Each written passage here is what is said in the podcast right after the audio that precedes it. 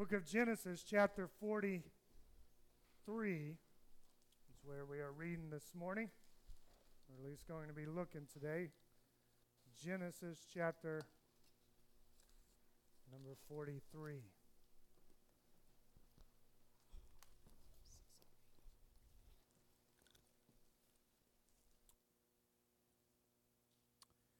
Again, we're going to be looking in chapters 43 and 44, so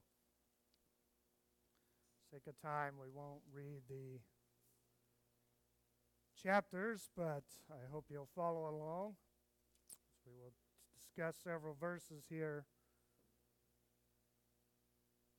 Hear what God will say to us again this morning. Genesis 43 again is where we were, are. And in honor of Mother's Day, we should probably begin with the acknowledgement that motherly superpower that knows what your child is doing even when they are hiding it from you. Again, I don't know where this came from. Children were born in three different hospitals, and none of them, as far as I know, I guess I wasn't with Mary all the time, but most of the time, None of them gave it to her. And I know that because she had it before we had children when it was just me and her. but what is it, that superpower that you can look at your kid and say, What exactly are you doing? And you know fully well what they are. But you ask them that question and think about why you asked him that question, probably one of the reasons because you want to find out if your child is going to lie to you or if they're going to repent and confess that what they are doing is wrong and that they need to stop. The word repent, of course, means to change direction, to change course. It is an admission that the way you're on is the wrong way, and that you need to change your path. Last week we mentioned that Joseph sees his brothers for the first time in 20 years or so. Famine is raging in Egypt and parts of the ancient Near East. Family of Jacob is feeling the pressure. The ground is not producing the grain in order to feed the livestock, to feed the family. And rumor is told that there is grain in abundance in the land of Egypt. So Joseph, Jacob sends his ten oldest sons down to go get grain. And so here they come, as we mentioned last week, and they stand before Joseph and do not recognize this man who has matured, has grown from 17 now close to 40 years old, and he's dressed, of course, as an Egyptian. And to be quite honest, they had probably blocked him out of their memory. They've just accepted the fact that they will never see their brother again. And yet, Joseph, when he sees his brothers, immediately knows who they are, immediately recognizes them. And as we talked about last week in chapter 42, he begins to, to challenge these guys. He begins to accuse them of being spies, seeking to take advantage of the grain that they have there in Egypt. And of course, as I mentioned last week, this, this testing immediately begins to expose the guilt, the remorse that was buried deep inside of these guys. Last 20 years of their treatment of Joseph. Genesis 42, verse 21 says, They said to one another, In truth, we are, we are guilty concerning our brother. And then we saw the distress of his soul when he begged us, and we did not listen. This is why this distress has come upon us. If you weren't here last week and you're not familiar, of course, with the story of Joseph, we know that Joseph was his father's favorite son. The son number 11 of 12, his father cared for him more than his other brothers causing, of course, jealousy and enmity between them. They had a chance to kill Joseph because they were alone and their father was far away, but they decided not to kill him, but instead to sell him into slavery. So they sold him into slavery, of course, and took his coat, ripped it to shred, dipped it in the blood of an animal, and took it to his father. Said, Something has happened to your son father believes that his son is dead. For 20 years, these guys have lived with this secret, lived with this guilt of knowing what they had done was wrong. But here, Joseph just accuses them of being spies. He, he doesn't say anything about his own alleged death. And yet, these guys began to fester. All that guilt begins to fester up, and they admit and realize we have done something wrong. And again, when your mothers confront your children, you're, you're asking them to confess their sin, and you're, you're trying to see within them is there a heart of repentance? Is there a change in action and behavior? You want to see, if you would, the true marks of repentance. As Joseph begins to test these guys, we see this is his ambition to find whether or not true repentance is taking place. And so we get into our text and we notice, first of all, that the, that the famine forces Jacob. The famine forces Jacob to sin Benjamin to Egypt. Again, as I've already mentioned, Jacob sends his 10 oldest sons, Joseph being number 11, his younger brother, full brother Benjamin, the last son, was left behind when they went initially. And of course, you'll recall from last week, chapter 42, where Jacob again is testing these guys and he comes up with a plan. Hey, why don't one of you stay here in prison under my captivity? The rest of you guys go home, get your brother, bring him back, and I'll let you go because I'll know that you're honest and you're not guilty of spies go back and they tell Jacob this is what the man said, and Jacob says, There, there is no way I'm sending Benjamin. I've already lost Joseph. Now Simeon is in prison, and, and if I send Benjamin, that's going to be it. Of course, there's a problem. There's a famine. Ground is still not producing grain. Joseph had told Pharaoh there would be seven years of famine famine that was so great that it would make the seven years of plenty look like nothing. Famine is raging, and Jacob is seeing the original supply they had bought from Egypt is dwindling to nothing. So, chapter 43, verse 1 the famine was severe in the land, and when they had eaten the grain that they had brought from Egypt, the father said to them, Go again and buy us a little food. Go back to Egypt.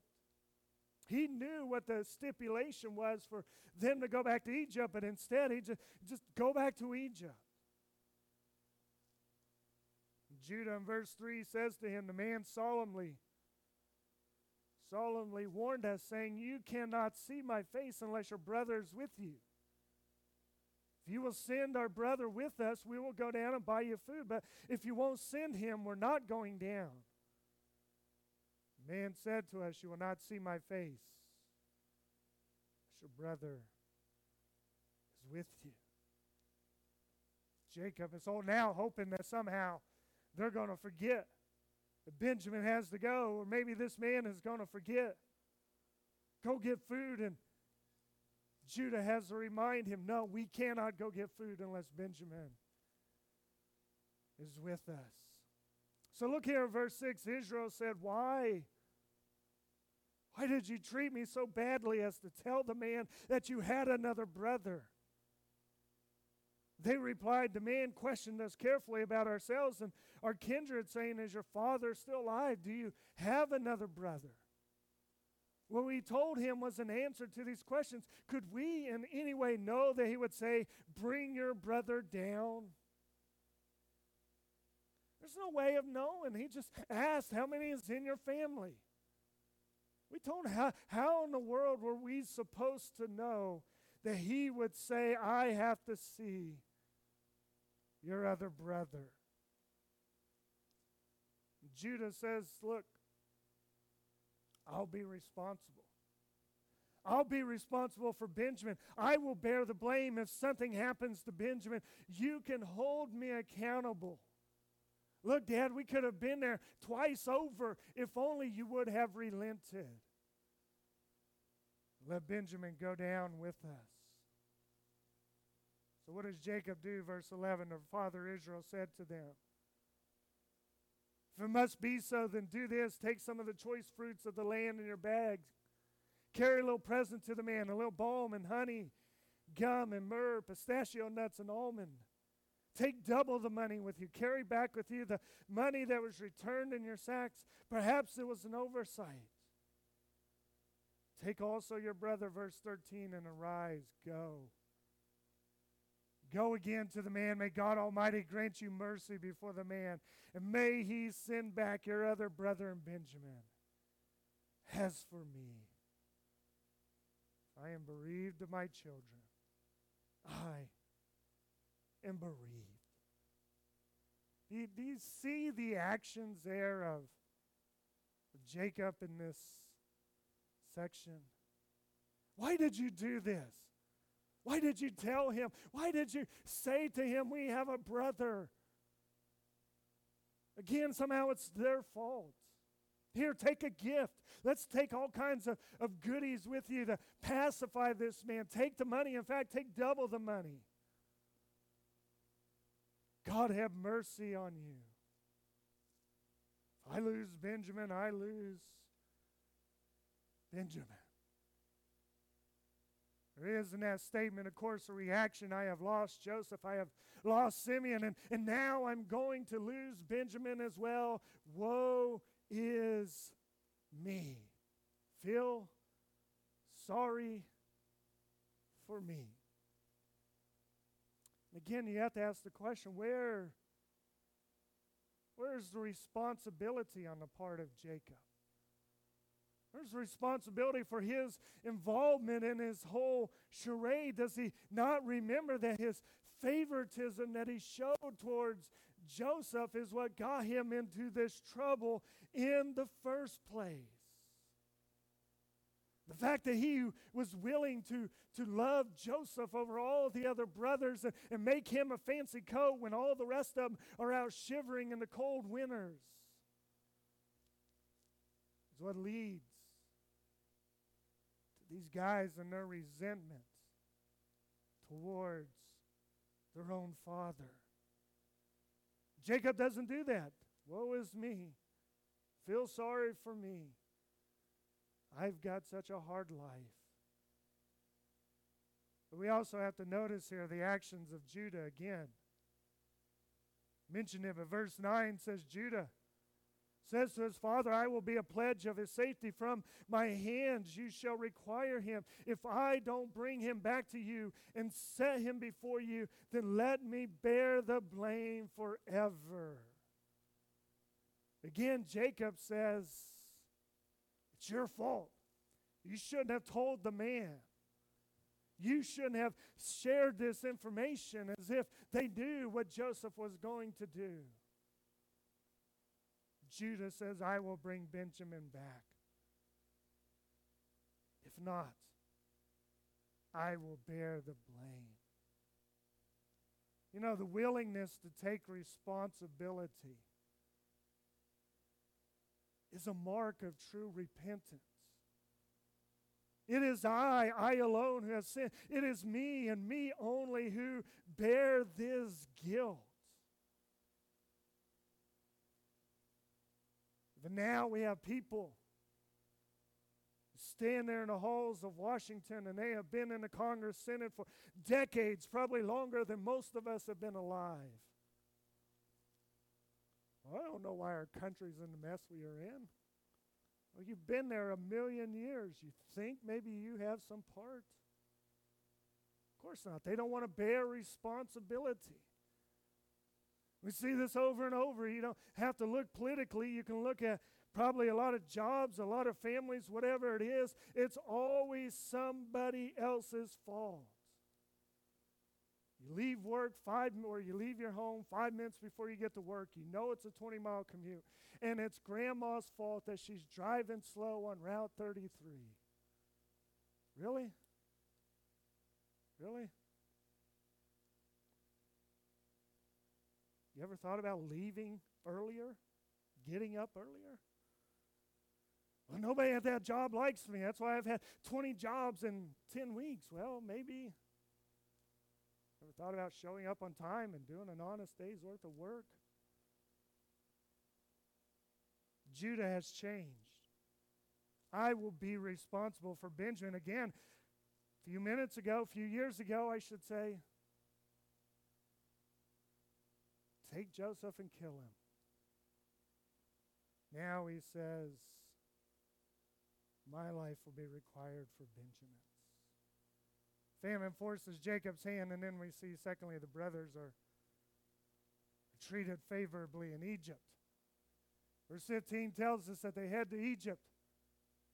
As they arrive, Joseph again sees him and he notices Benjamin is with him. Verse 16 When Joseph saw Benjamin with him, he said to the steward of his house, Bring the men into the house and slaughter an animal and make ready, for the men are to dine with me at noon. Who knows how many people were affected by this famine, how many were coming into Egypt at the time, but I guarantee you Joseph wasn't sitting there saying, Oh, look, here's a guy from Saudi Arabia. Bring him in the house. Let's feast. And yes, I know Saudi Arabia probably wasn't a country back then. Don't judge me.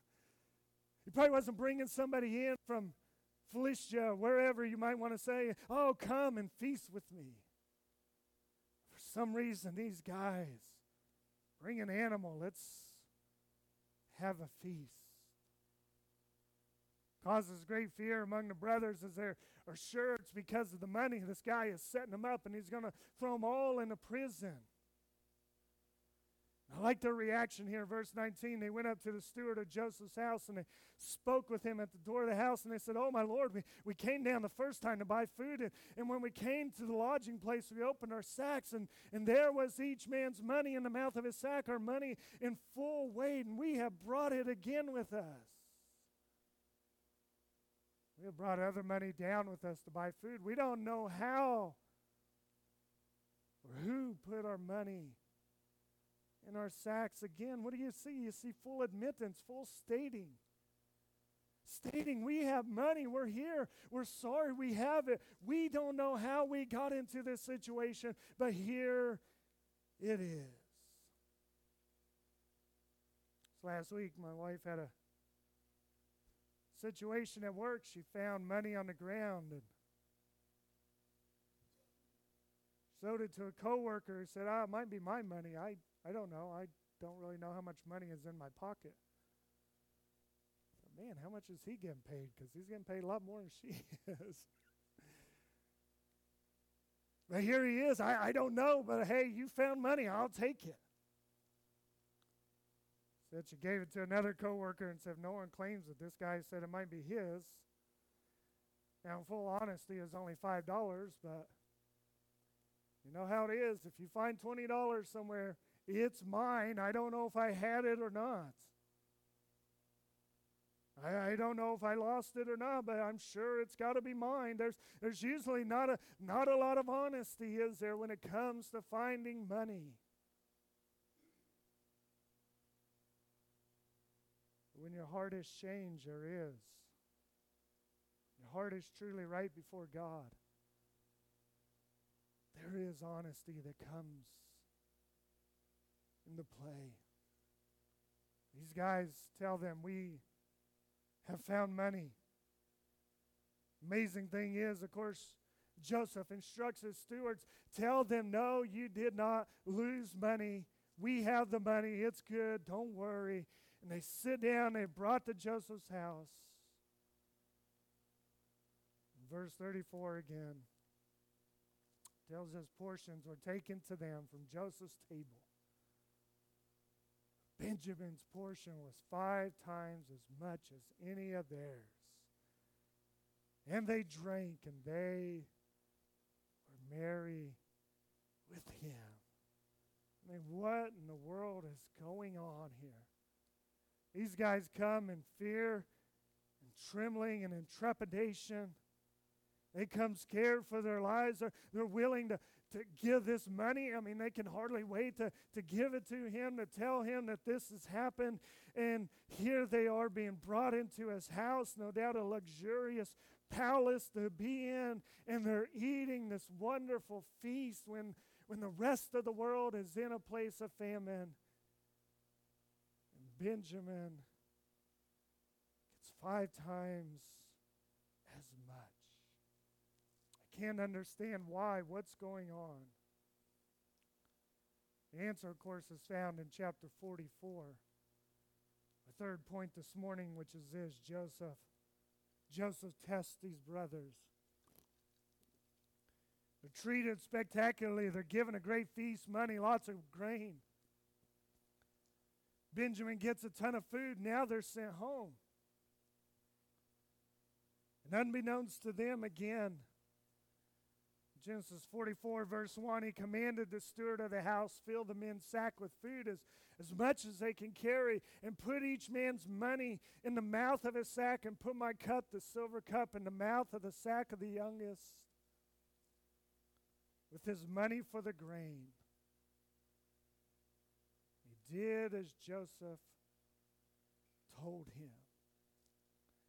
As much as I want to say, the moral of this story is make sure you check your grocery bags when you leave Giant this afternoon. It's, it's not it. But here they are again. They've got full sacks of grain and right in the middle a silver cup. And, and we're told the reason for this move. Genesis 44, verse 3 As soon as the morning was light, the men were sent away with their donkeys. They'd only gone a short distance. And Joseph said to his steward, Up, follow after the men, and when you overtake them, say to them, Why have you repaid evil for good? Is it not from this that my Lord drinks? And by this he practices divination. You have done evil in this. They protest. They're telling him again, I, I don't know what you're talking about. But, but he opens up their sacks, and right there in Benjamin's sack, verse 12, he searched, beginning with the eldest, ending with the youngest cup was found in Benjamin's sack. The trap again is sprung. The cup is found not just in any one of the 11 sack, but rather in Benjamin's. The baby, the youngest, the only remaining tie to Rachel that Jacob thinks he has. Right back at Joseph's place, and he accuses them of their actions. Judah confesses their guilt in verse 16, and Joseph has an answer for their guilt. Far be it from me that I should do so. Only the man in whose cup or in whose hand the cup was found will be my servant. But as for you, go. Go in peace. You see the test, don't you? Brothers have a chance to sell one of their own into slavery again. They have a chance to get off scot free and now let one of their brothers go into slavery again. 20 years ago, they would have made a deal. They did make a deal. They saw some men coming by and they said, Hey, we've got a slave here in this pit. Would you like to take him? Give us some money. They run down to McDonald's, they run out for ice cream, they buy themselves new shoes, whatever they did. They laugh at the fact Joseph is gone. This is what they would have done. Somehow, somehow their life has been changed. Verse 18 Judah goes up to Joseph. So, my Lord, please let your servant speak a word of my Lord's ears. Don't let your anger burn against your servant. I realize how great you are. You're like Pharaoh himself. And Judah says, Please listen to me. And he spills the beans. Our father, father is old. He loved Joseph. He's dead set against Benjamin coming. Only way he would allow him to come is if I would be a guarantee for him. If I would stand in his place and require or give my life on behalf of Benjamin's. Verse 30 Now, therefore, as soon as I came to your servant, my father and the boy is not with us, and as my life is bound up with the boy's life, as soon as he sees the boy is not with us, he will die. Your servants will bring down the gray hairs of your servant, our father, with sorrow to Sheol.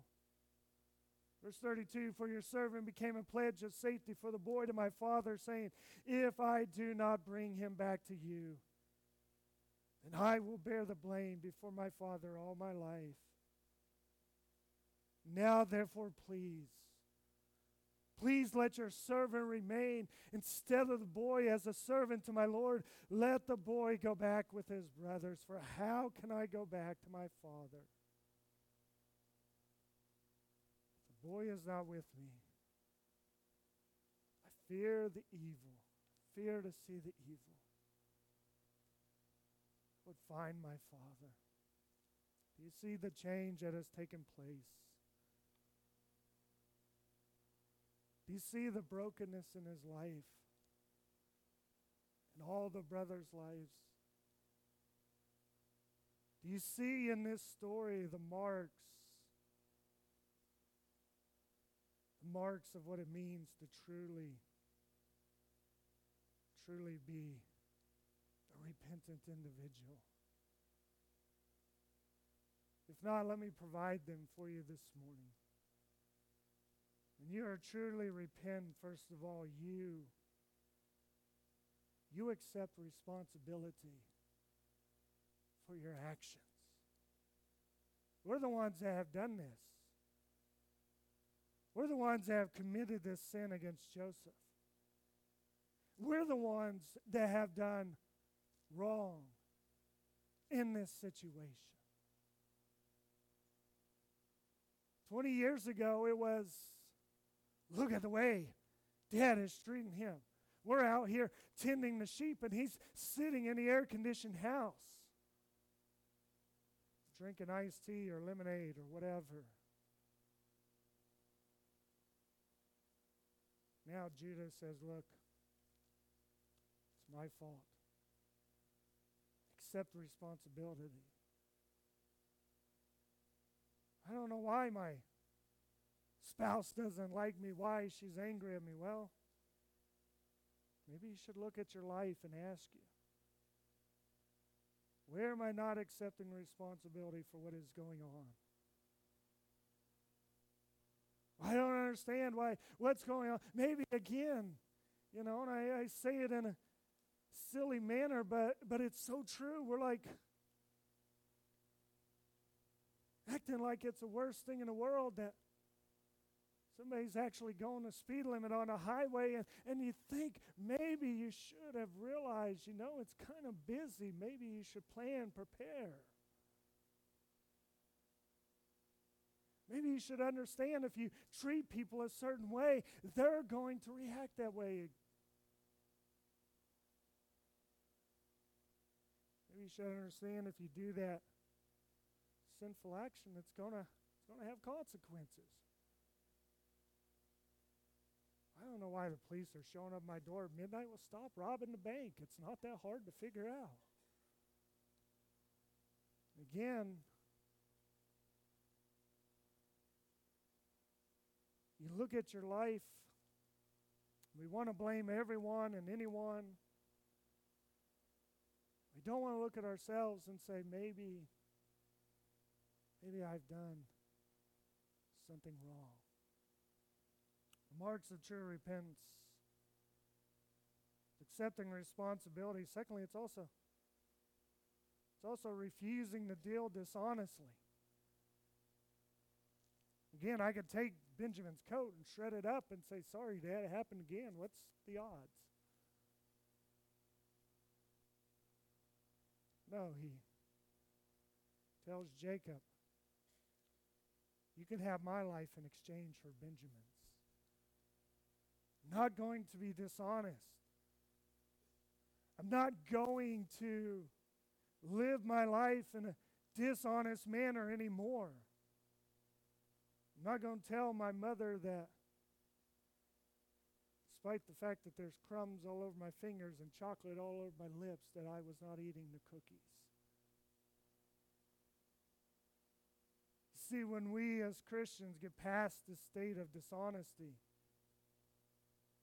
we're not going to be dishonest with our Father. We're not going to be dishonest with this Prime Minister. We're just simply going to tell the truth. Marks of true repentance accepting, admitting responsibility, refusing to be dishonest. Number three, rectifying the situation, making it right. Making it right. You can have my life in exchange for Benjamin's. Well, give my life for his if that's what it takes, Dad. I want to make things right with you. We turn the attention not on Joseph or his brothers, but to you, your life, your situation. Owning up to the mistakes, the sins, the failures that you have done? Are you looking at your life and again, not blaming others, but saying, yeah, this is on me. This is what I have done. This is where I have fallen short.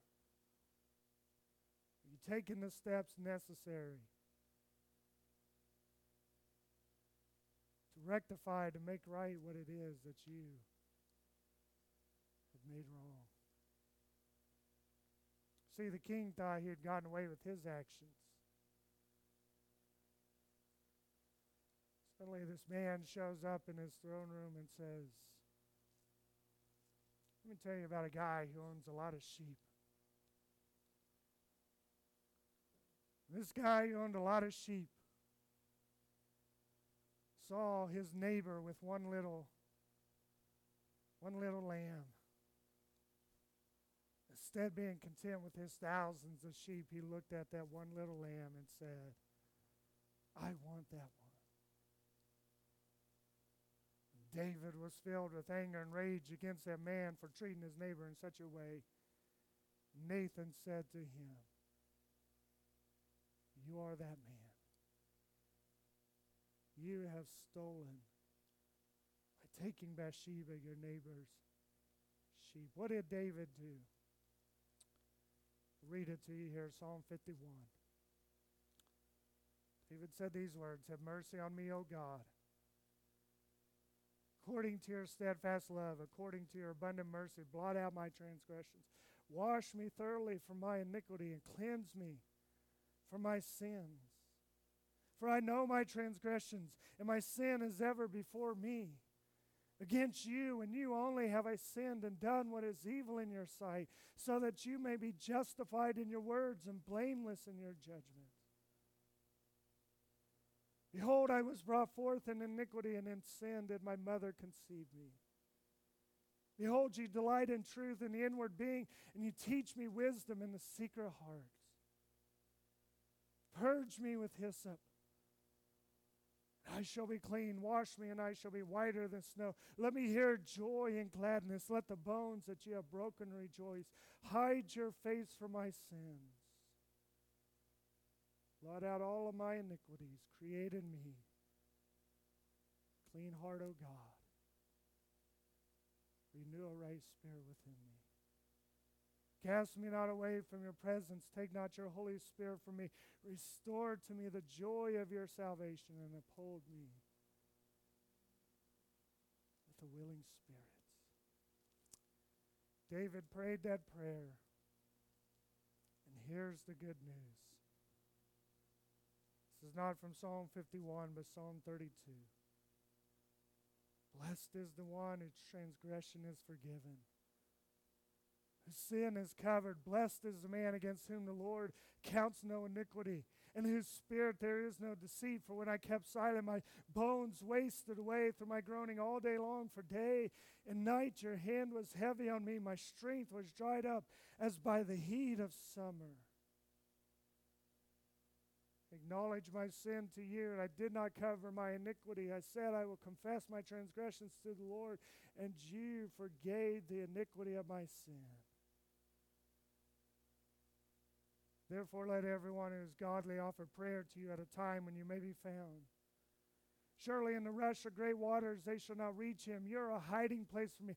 You preserve me from trouble. You surround me with shouts of deliverance. I will instruct you and teach you in the way you should go. I will counsel you with my eye upon you. Be not like a horse or a mule, without understanding which must be curbed with bit and bridle. I will not stay near you. Many are the sorrows of the wicked, but steadfast love surrounds the one who trusts in the Lord. Be glad in the Lord and rejoice, O righteous, and shout for joy, O you upright in heart. See, when we truly confess and ask God for forgiveness, guess what? He gives it every single time. We ask God to create a clean heart within us. He does it. We're going to see next week the outcome of Judah and Simeon and Reuben and Levi and Issachar and Dan and Naphtali. And on and on, we're going to see the outcome of a truly repentant heart. But I ask you this morning is there something in your life that God has been dealing with you over? Maybe it's time to come clean. Maybe it's time to make it right. Maybe it's time to stop pointing the finger at your neighbor, your spouse, and point the finger at yourself. Maybe it's time to say, only you that I have sinned against, O God. Create in me a clean heart. And let's pray this morning, shall we?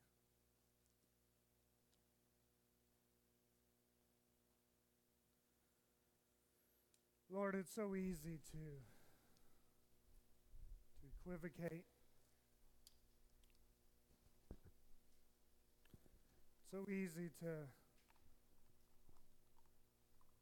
to look at others and say, yeah, if it wasn't for them. So much harder to look at ourselves and say, it's my life, my actions, my decisions have got me in this mess. And yet, God, that is what you require from us. Reality is, just as in the life of Joseph and his brothers, that you you don't stand there with condemnation, guilt. You stand with forgiveness. But you ask, first of all, that we that we would acknowledge, confess, turn to you. Lord, maybe there's someone here today that they've been blaming others, they've been excusing. They've been saying, well, it's everybody else's fault that I'm doing this thing. Lord, I pray today that your Spirit would convict them, that your kindness, your goodness would reach them. That you would let them know. Know it's you. You'd also let them know that there's forgiveness and hope for them. Maybe they need to take that next step in rectifying and dealing with the situation that is broken. Give them the strength and the ability to do so. Let them know that there's a God who loves them. Lord, I pray for each and every one of us that you would create in us that clean heart. You'd renew our spirits we can stand before you and know that we are forgiven, that we are free, that we are made well. Do this in our lives, we pray, in Jesus' name. Amen. And stand together. Let's close here at this song of prayer, confession from Psalm 51 that we've already read this morning.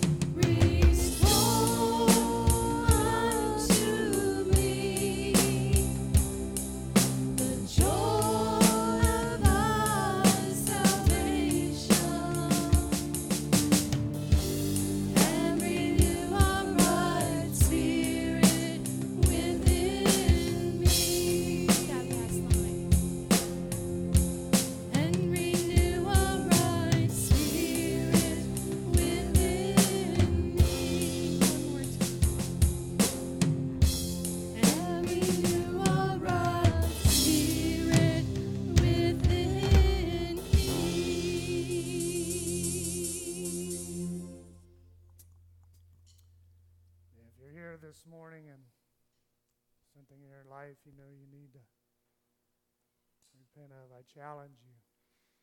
Take your Bible, read Psalm 51. Read until those words sink into your heart. You're here today and you've confessed and you've asked and that guilt is still there, I challenge you to read Psalm 32.